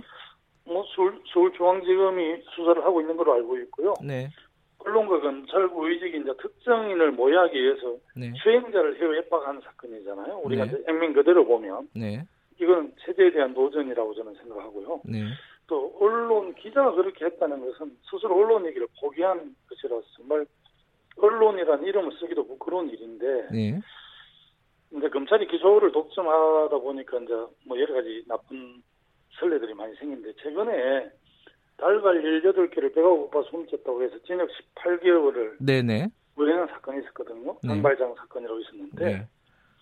저는 뭐 이걸 보면서 느낀 바가 많았고 검찰이 과연 이 사건을 어떻게 규명할지 그 원유착에 대해서 지켜보겠습니다. 네, 알겠습니다. 오늘 여기까지 드릴게요. 고맙습니다. 예, 감사합니다. 더불어민주당 김두관 의원이었습니다. 최강 시사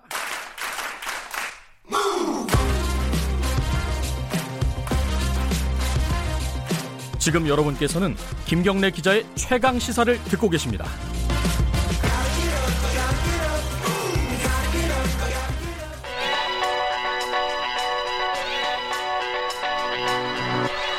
최강 시사 김수민의 눈. 네, 뉴스의 이면과 행간을 꿰뚫어 보는 김수민의 눈, 김수민 평론가 나와 계십니다. 안녕하세요. 네, 반갑습니다. 아, 박원순 전 시- 서울시장 이 사건을 좀 다른 각도로 좀 정리를 한번 해보자 이런 취지로 오늘 갖고 오셨네요. 시민 사회 운동의 정치 도전 20년. 네. 이게 어떤 내용들이죠, 이거? 일단은 뭐 박 전 시장을 포함해서 시민사회 운동이 전면적으로 부상했던 해라고 음. 했을 때는 2000년 총선 시민연대의 낙천 낙선 운동 아, 꼽을 그, 수가 그때로 있겠죠. 잡을 수 있나요? 네. 음. 그때도 이제 뭐 박 전 시장이 대표적인 시민운동가가 된 사건이기도 했었고요. 네. 벌써 20년이 흘러서.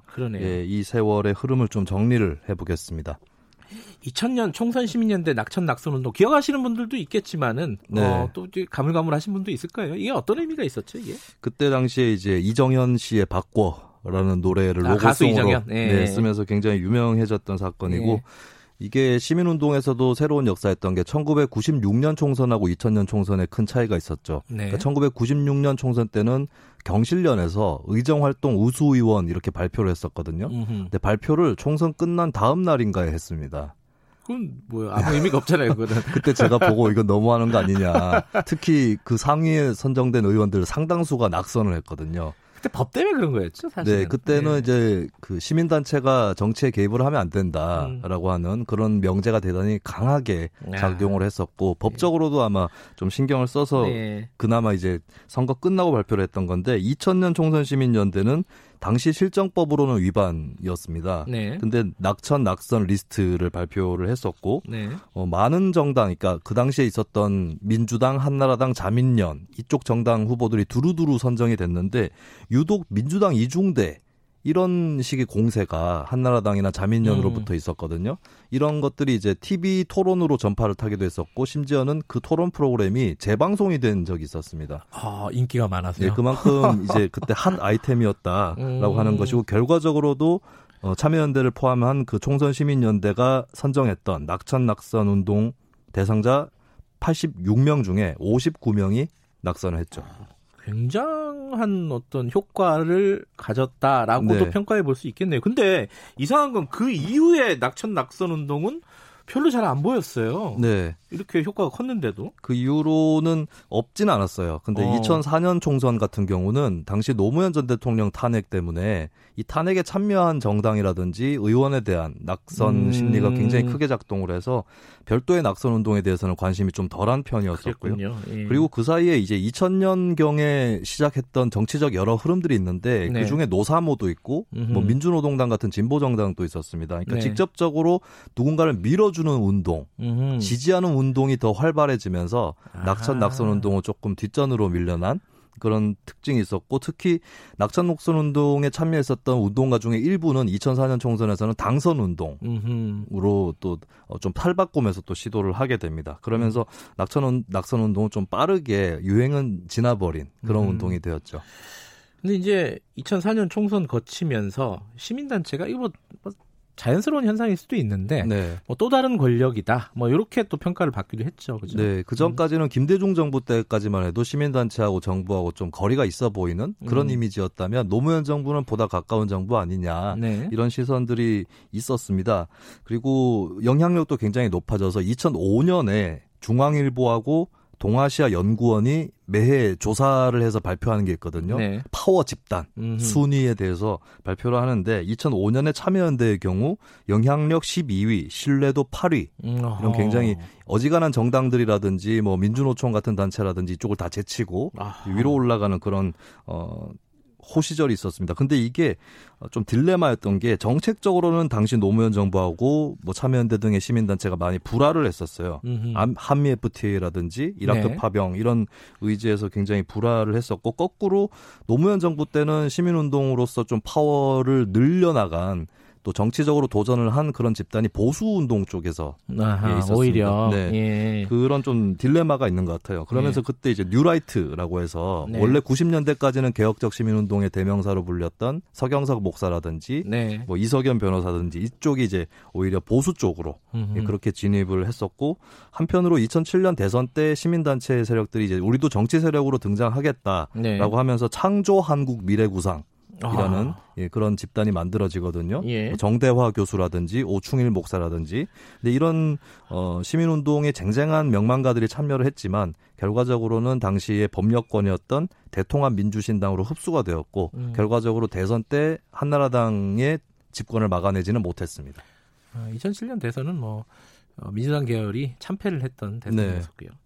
근데 어찌됐든 그 아까 이제 노무현 정부 때 그런 딜레마가 있었고 시민단체 딜레마가 있었고 보수적 시민운동이 오히려 더 활성화됐고 그럼 그 이후에 이명박 정부 때는 어떻게 됐나요? 이명박 정부 때는 거꾸로 작동을 그렇겠죠. 하는 예, 것이죠. 그게 자연스럽겠죠, 사실. 네, 그 흐름 속에서 사실 2011년 서울시장 재보선이 있었던 음, 거고 네. 무소속 시민 후보로 시민운동가 출신 박원순 변호사가 당선이 됐던 아, 그게 것입니다. 2011년이었군요. 네, 그리고 예. 이 전후에 민주당이랑 진보적 시민운동의 싱크로율이 가장 높았다라고 볼 수 있겠습니다. 정책적으로도 학교 무상급식이라든지 이런 것들이 많이 받아들여졌고 네. 또 2012년 총선 같은 경우는 민주당에서 노무현 정부 때 시민단체하고 불화했었던 사안들이죠. 한미 FTA라든지 제주 해군기지 여기에 네. 대해서 재검토하겠다는 당론으로 갔었거든요. 네. 예, 그런 흐름 속에서 뭐 참여연대 김기식 전 사무총장이라든지 음흠. 민원연의 최민희 전 사무총장 이렇게 시민운동 출신들이 2012년 총선을 통해서 민주당을 통해서 음흠. 대거 정치권에 입문을 하게 됩니다. 음흠.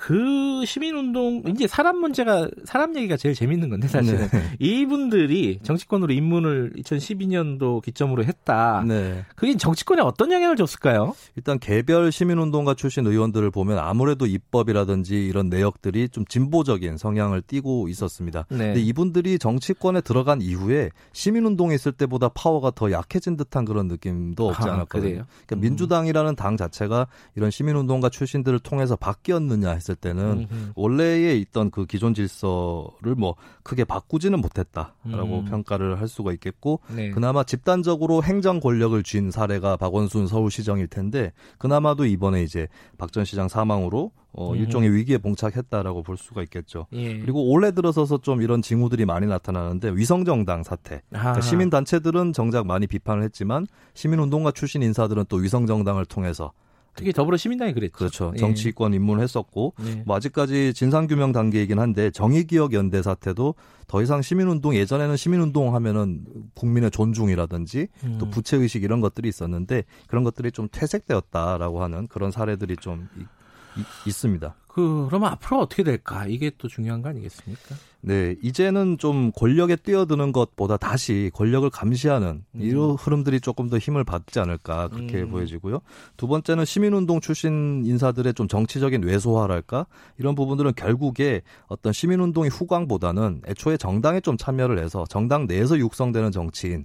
으로 좀 음. 정치인 육성 과정이 바뀌는 그런 필요성이 좀 대두됐다고 볼 수가 있겠습니다. 그리고 세 번째는 박원순, 참여연대 이렇게 상징되었던 운동은 종합적인 시민 운동이었고 음. 정당이 재구시를 하지 못할 때의 준정당으로서의 네. 활동이었는데 앞으로는 이념이라든지 뭐 분야라든지 이쪽으로 많이 다원화되고 분화되지 않을까 그렇게 전망이 됩니다. 이 사이클이라는 게 있는 것 같아요. 그렇죠? 네, 그렇습니다. 김수민의 눈이었습니다. 고맙습니다. 예, 감사합니다. 2분 여기까지고요. 잠시 후 3부에서 뵙겠습니다. 일부 지역국에서는 해당 지역 방송 보내드립니다.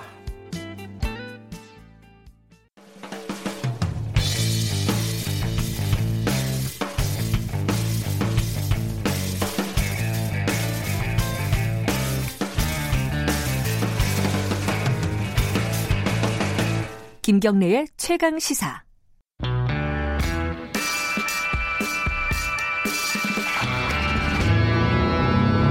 더 이상 웨이팅은 없다. 박대기의 고속 경제. 네, 박대기의 고속 경제 KBS 박대기 기자 나와 있습니다. 안녕하세요. 네, 안녕하십니까. 오늘은 어, 스튜디오에 손님들이 나와 계십니다. TV 비평 어, 이쪽에서 저희들 저를 찍으러 온 건지 박대기 기자를 찍으러 온 건지 정확히 모르겠습니다. 나중에 물어보도록 하고요.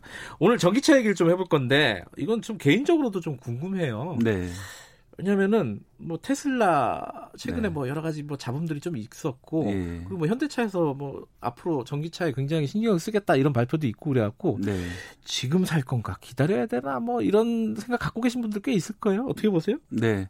사실 저도 차가 10년 돼서 10년. 이제 어 저도 한 11년 인가 됐는데. 예, 10년이 되면 보통 아, 차 바꿔야겠다 생각을 이제 하기 시작하지 하죠. 않습니까? 예. 그래서 사실 고장이 안 나서 못 바꾸고 있는데 저도 이제 전기차 쪽을 많이 알아봤는데요. 예. 어, 결론적으로 말씀드리면은 지금보다 한 1년 정도만 기다리시면 전기차를 사기 딱 좋을 때가 왔다 온다. 어. 그런 생, 그런 판단이 듭니다. 그래서 조금 기다려라. 조금만 기다려 달라 이런 어. 말씀을 드리고 싶고요. 예.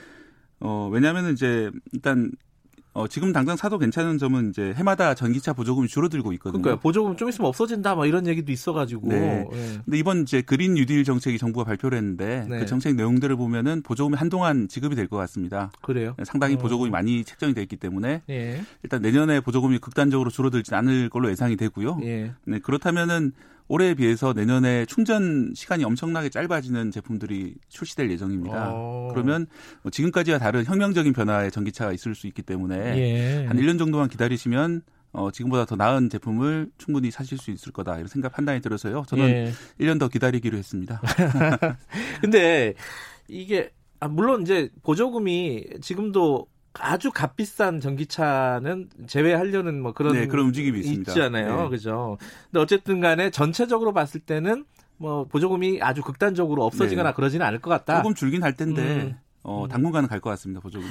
급속 충전 기술도 생길 것 같다. 이뭐 휴대전화 급속 충전은 들어봤어도 네. 차도 그런 게 생긴다는 거예요? 지금 이제 전기차 생각하시면 사람들 생각하시는 게 아파트 지하 주차장에 하룻밤 새 이제 네, 충전을 밤새도록 해야지 충전해야 된다. 되지 않나 예. 생각을 하시는데요. 어, 그 이제 패러다임이 흔들리고 있습니다. 그래요? 어, 현대차에서도 음. 최근 이제 800볼트 충전 기술을 내놨는데요.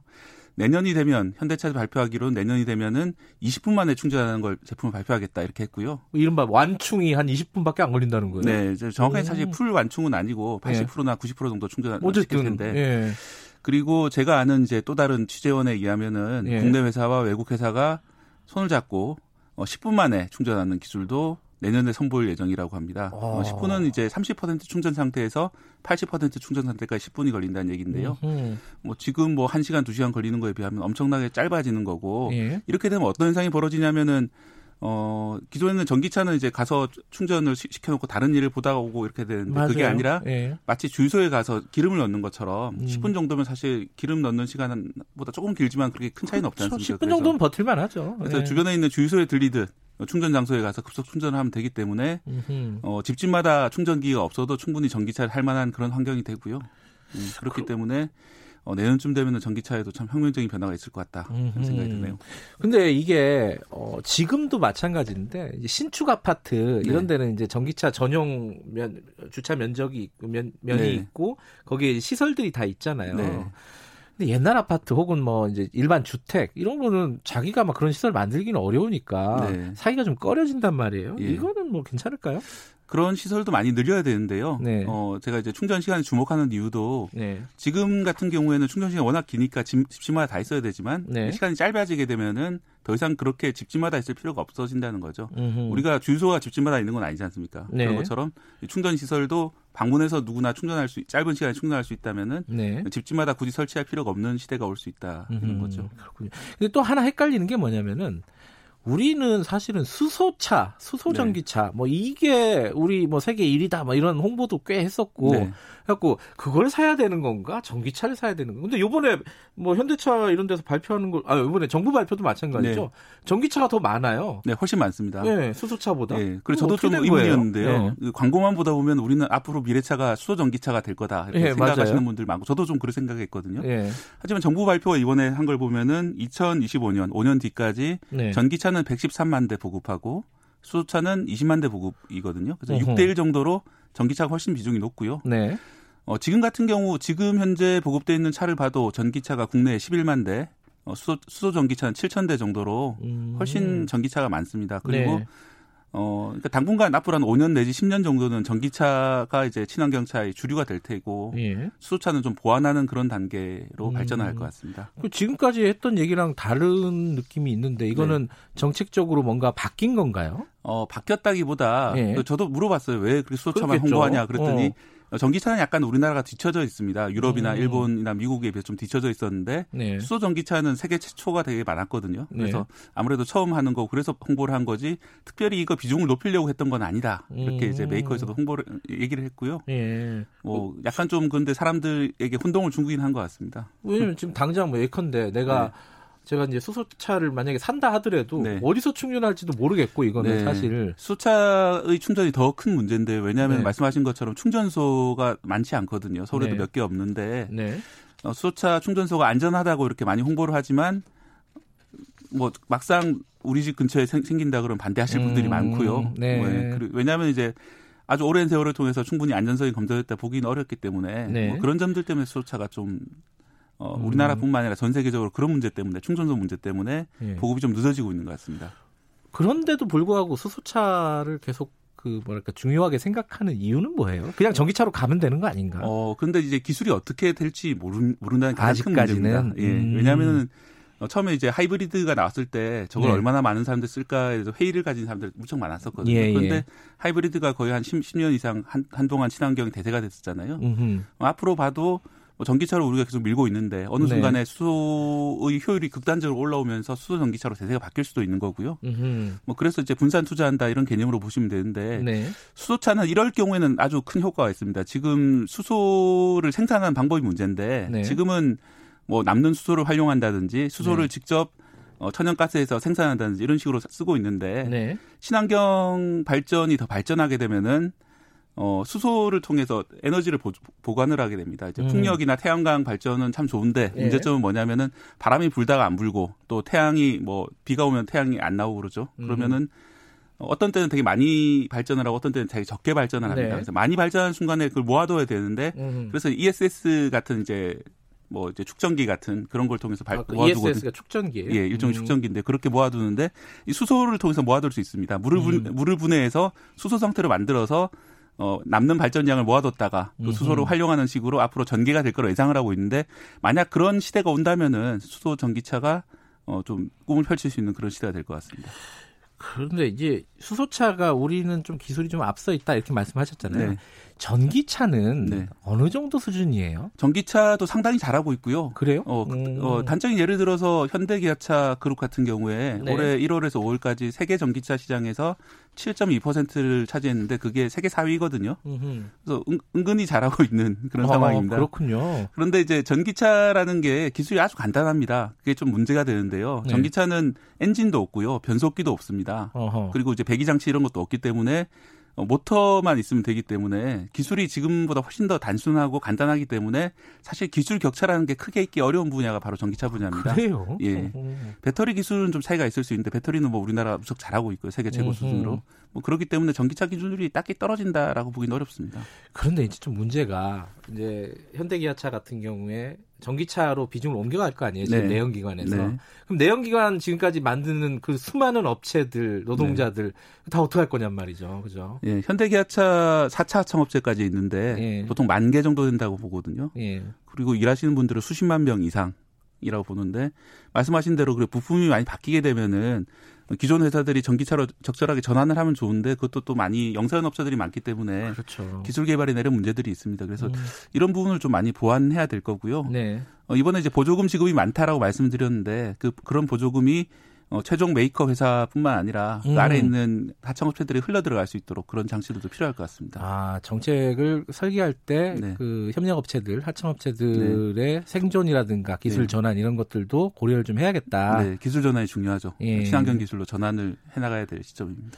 또 하나가 어, 아까 우리나라는 생각보다 꽤 잘하고 있다 이런 네. 말씀하셨잖아요. 그럼에도 불구하고 전기차 그러면은 테슬라 네. 그게 생각이 날 수밖에 없잖아요 지금 예. 상황에서.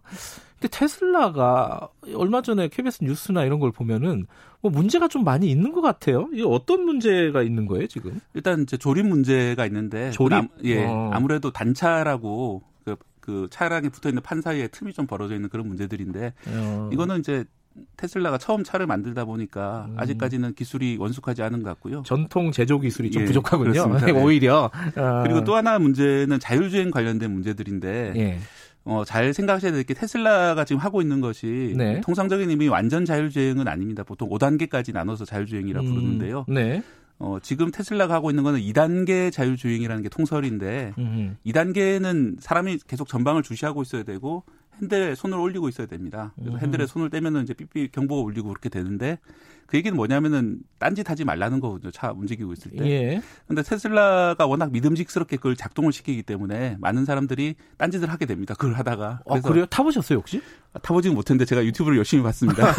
제가 다음에는 타보고 말씀드릴게요. 그래서 어, 아, 제가 그 수- 핸들에서 손을 놓을 정도라는 거죠 네, 지금 상황이. 예. 왜냐하면 아. 워낙 좀 믿음이 가게 좀 하고 또 그 명칭 자체가 완전 자율주행 뭐 이런 식으로 돼 있기 때문에 약간 좀 음흠. 헷갈리는 부분이 있는데요. 음흠. 어 그래서 결국 그런 문제들이 있기 때문에 그런 네. 점은 좀 주의해서 타셔야 될 것 같습니다. 근데 우리나라 전기차들 이렇게 자율주행 자유주 주, 주행 네. 기술 있잖아요. 자율주행 기술 이거는 어느 정도 수준까지 왔어요? 그게 외국 사이트에서 비교한 바에 의하면은 네. 테슬라보다 크게 떨어지지는 않습니다. 아, 그것도 그래요? 근데 물론 이제 오. 테슬라가 2단계 자율주행 안에서는 상당히 많이 발전을 시켰어요. 음흠. 테슬라는 보통 이제 완전 자율주행 5단계까지 가려고 하면은 라이다라고 빛을 통해서 주변 사물을 인식하는 장치를 달아야 되는데 네. 비싸거든요. 그래서 아하. 테슬라는 그걸 안 쓰고 예. 오로지 카메라와 레이더만으로 주변을 분석해서 이제 하는데 음흠. 그렇게 하기 위해서는 상당히 높은 수준의 인공지능 기술이 필요한데 네. 뭐 그런 쪽으로 좀 특화를 시켰어요. 좀 남들하고 좀 다른 식으로 특화를 시켜서 어, 상당히 이제 잘 2단계 안에서는 상당히 진부한 기술인 건 맞는데 음흠. 단계 자체는 우리나라 업체들이 하고 지금 하고 있는 음.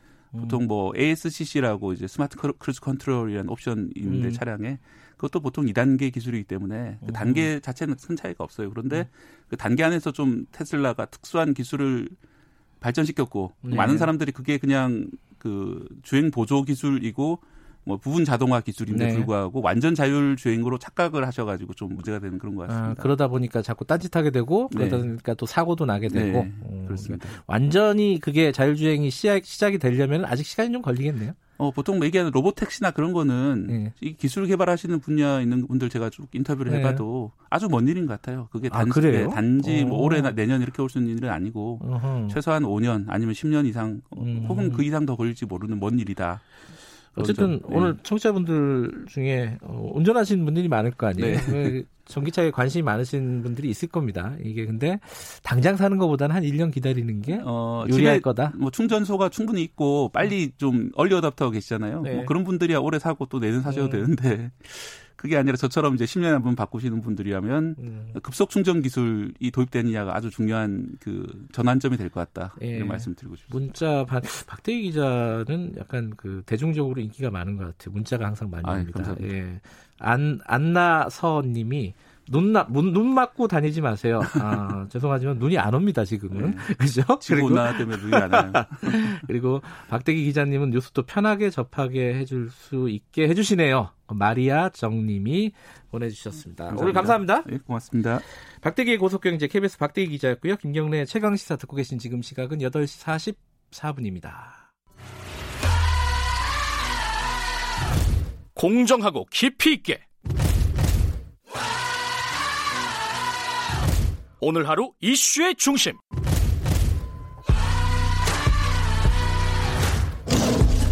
김경래의 최강 시사 네, 부동산 얘기 조금 더 해볼까요? 부동산 주택 임대차 3법이라고 지금 국회에 올라가 있는 게 있잖아요. 이게 이제 어, 임대차 보호법인데 일종의 어, 이거를 이달 안에 통과시키겠다. 이게 이제 정부 여당의 방침입니다. 어, 이제 최- 최근에 이제 부동산 정책을 보면은 이게 사실은 어, 집 가진 사람들 그리고 집 살려고 하는 사람들, 요 사람들 중심으로 더 짜져 있는 거예요. 그래서 이제 임대차법도 빨리 만들어야 된다, 어, 3법을 개정해야 된다, 뭐 이런 얘기들이 있어서 지금 진행이 되고 있는 것 같은데 최근 부동산 정책을 청년들은 어떻게 바라보고 있는지 한번 좀 얘기를 직접 들어보겠습니다. 민달팽이 유니온 정용찬 사무국장 스튜디오에 모셨습니다. 안녕하세요. 네, 안녕하세요. 이제는 이제 민달팽이 유니온이 많이들 어, 알려져가지고 익숙한 분들도 있겠지만 어떤 단체인지 간단하게 소개하면요. 네, 안녕하세요. 어, 예. 저희는 어, 달팽이도 집인데 달팽이보다 더 힘든 주거 문제를 겪고 있는 청년 세입자들이 모여서 어, 스스로를 민달팽이라고 규정을 하고 활동하고 있는 세입자 조직입니다.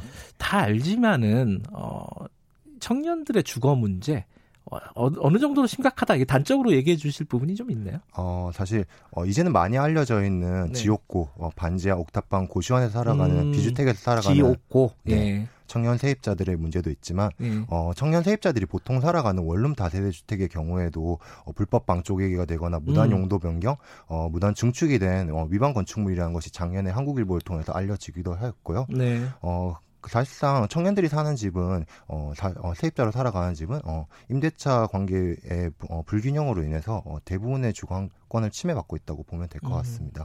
저도 이게 원룸 같은 거 잘못 얻으면 이게 보증금 같은 거 떼기도 쉽고. 그죠 뭐 그런 부분들도 있고 그런데 어쨌든 최근에 이제 문재인 정부 최근도 아니죠 한 3년 동안에 내놓은 대책들이 쭉 있었지 않습니까? 네.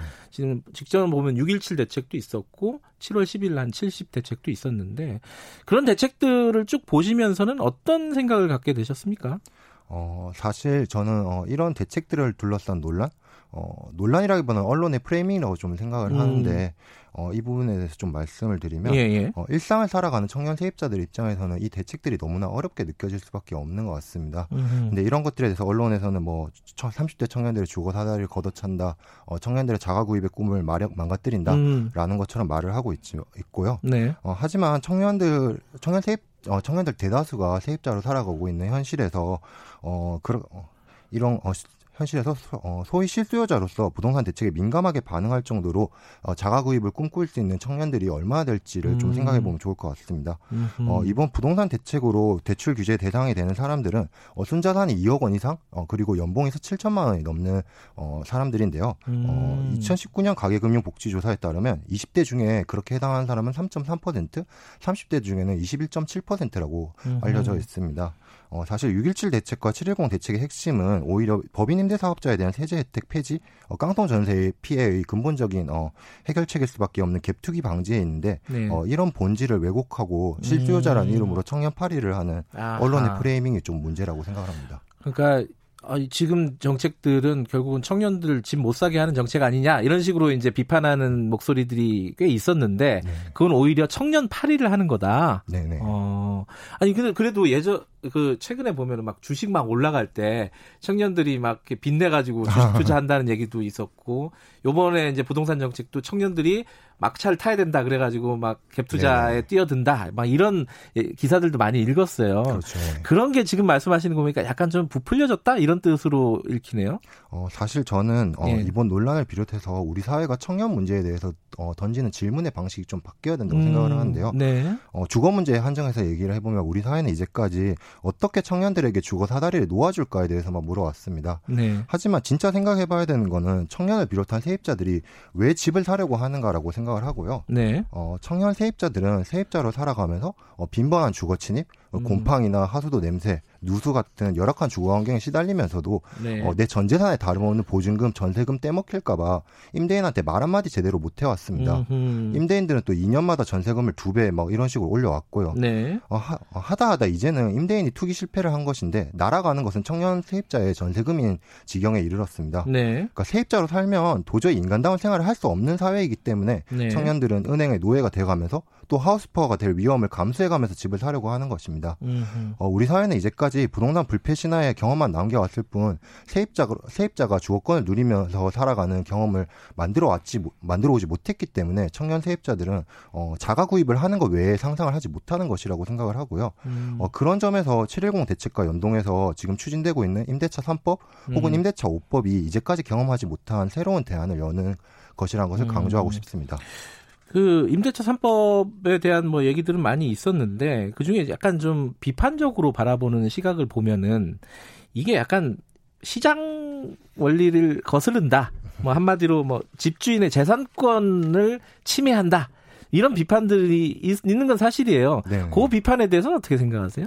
어, 저는 사실 일단 집주인이라는 단어 자체를 먼저 좀 지적하고 아, 싶은데요. 예. 어, 집을 소유한 사람만 어, 집주인이 아니라 그 집에 살아가는 세입자도 집주인인 거죠. 예. 어, 그런 점에서 임대인과 세입자라고 말씀드리고 싶고요. 예. 어, 임대인의 재산권 침해와 관련해서는 이제까지 기울어진 임대차 권력 관계를 너무 외면하는 주장이 아닌가 생각합니다. 음. 어, 청년 세입자들이 겪는 주거 문제의 상당 부분이 보증금 떼먹히고 또 깡통 전세에서 깡통 전세로 울며 겨자 먹기로 전세금 돌려받지 못한 채로 살아가는 현실입니다.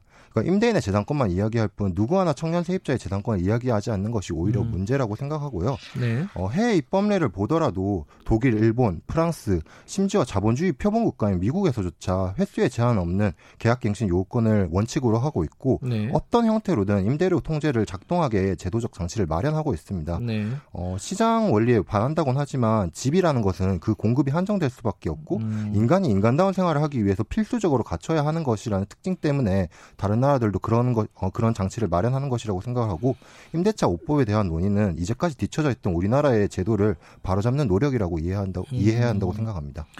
근데 이제 방금 말씀하신 대로 예를 들어 미국 같은 경우도 뭐 주마다 조금씩 다르긴 하겠지만요.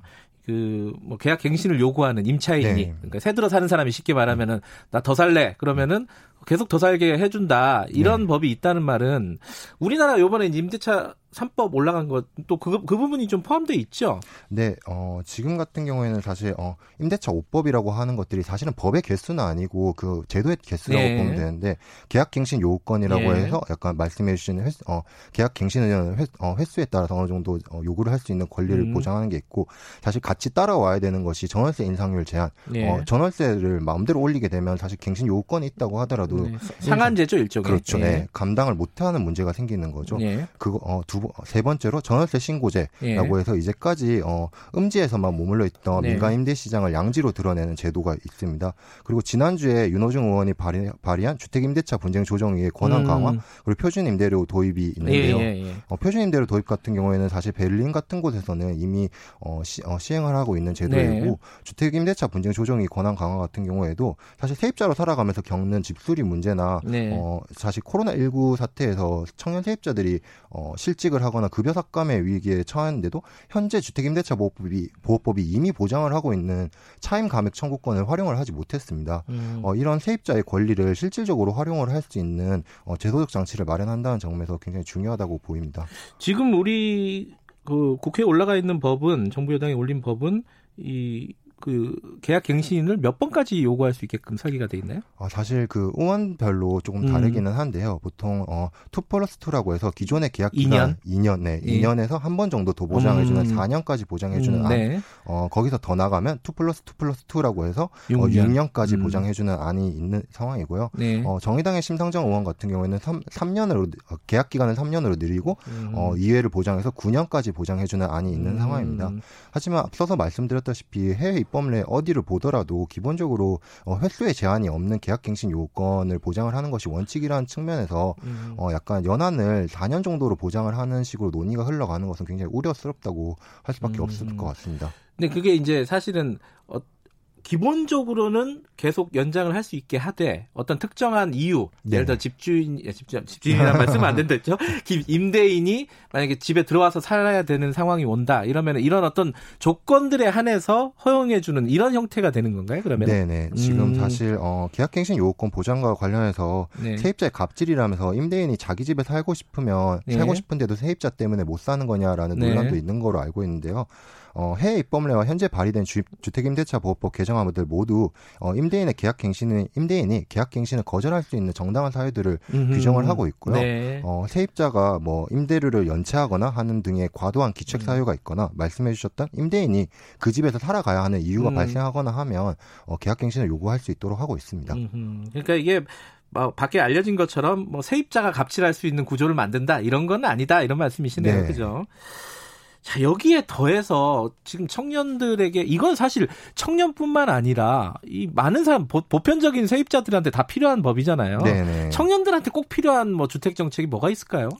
어, 사실 저는 지금 상태에서는 네. 어, 꼭 청년들에게만 필요한 정책이라는 것이 있을지에 대해서는 음. 조금 의문이 있기는 하고요. 네. 그러니까 청년 문제가 정말 의미가 있는 것은 우리 사회에 수많이 어, 수많은 사각지대들을 드러내는 중요한 역할을 했다는 것 음. 같습니다. 네. 어, 사실 세대 중에 가장 취약한 세대인 청년이 이만큼 주거 문제를 겪고 음. 있는데 다른 취약계층이 어떨지는 상상할 수가 있는 거죠. 음. 그러니까 실제로 청년 세입자들이 살아가는 원룸이 위반 건축물이라고 말씀드렸지만 어, 경기도 지역으로 가면 어, 4인 가구 아동들 같은 경우에 그런 방 쪼개기가 된 원룸에서 살아가고 있는 상태고요. 네. 어, 여성들의 경우에는 임대인 갑질이 더 심한 편입니다. 네. 21세기 사회에서 어, 여성 청년 세입자가 통금을 요구받는 지경이죠. 네. 어, 그런 점에서 어, 주거 문제를 특정 계층만의 문제로 보기보다는 세입자라면 모두가 겪는 문제라고 보고 우리 사회 전반의 주거권을 향상시키는 방향으로 논의가 진행되어야 한다고 생각합니다.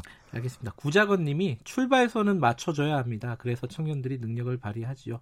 뭐 이런 말씀도 아, 보내주셨습니다. 감사합니다. 출발선이 굉장히 중요하죠, 사실은 네. 공정이나 이런 것들을 따져 보려면은. 자, 오늘 말씀 좀 간단하게나마 좀 들어봤습니다. 정용찬 민달팽이 유니온 사무국장님이었습니다. 고맙습니다. 네, 감사합니다. 예, 김경래 최강기사 7월 20일 월요일 오늘 여기까지 하죠. 저는 뉴스타파 기자 김경래였고요. 내일 아침 7시 20분에 다시 돌아오겠습니다.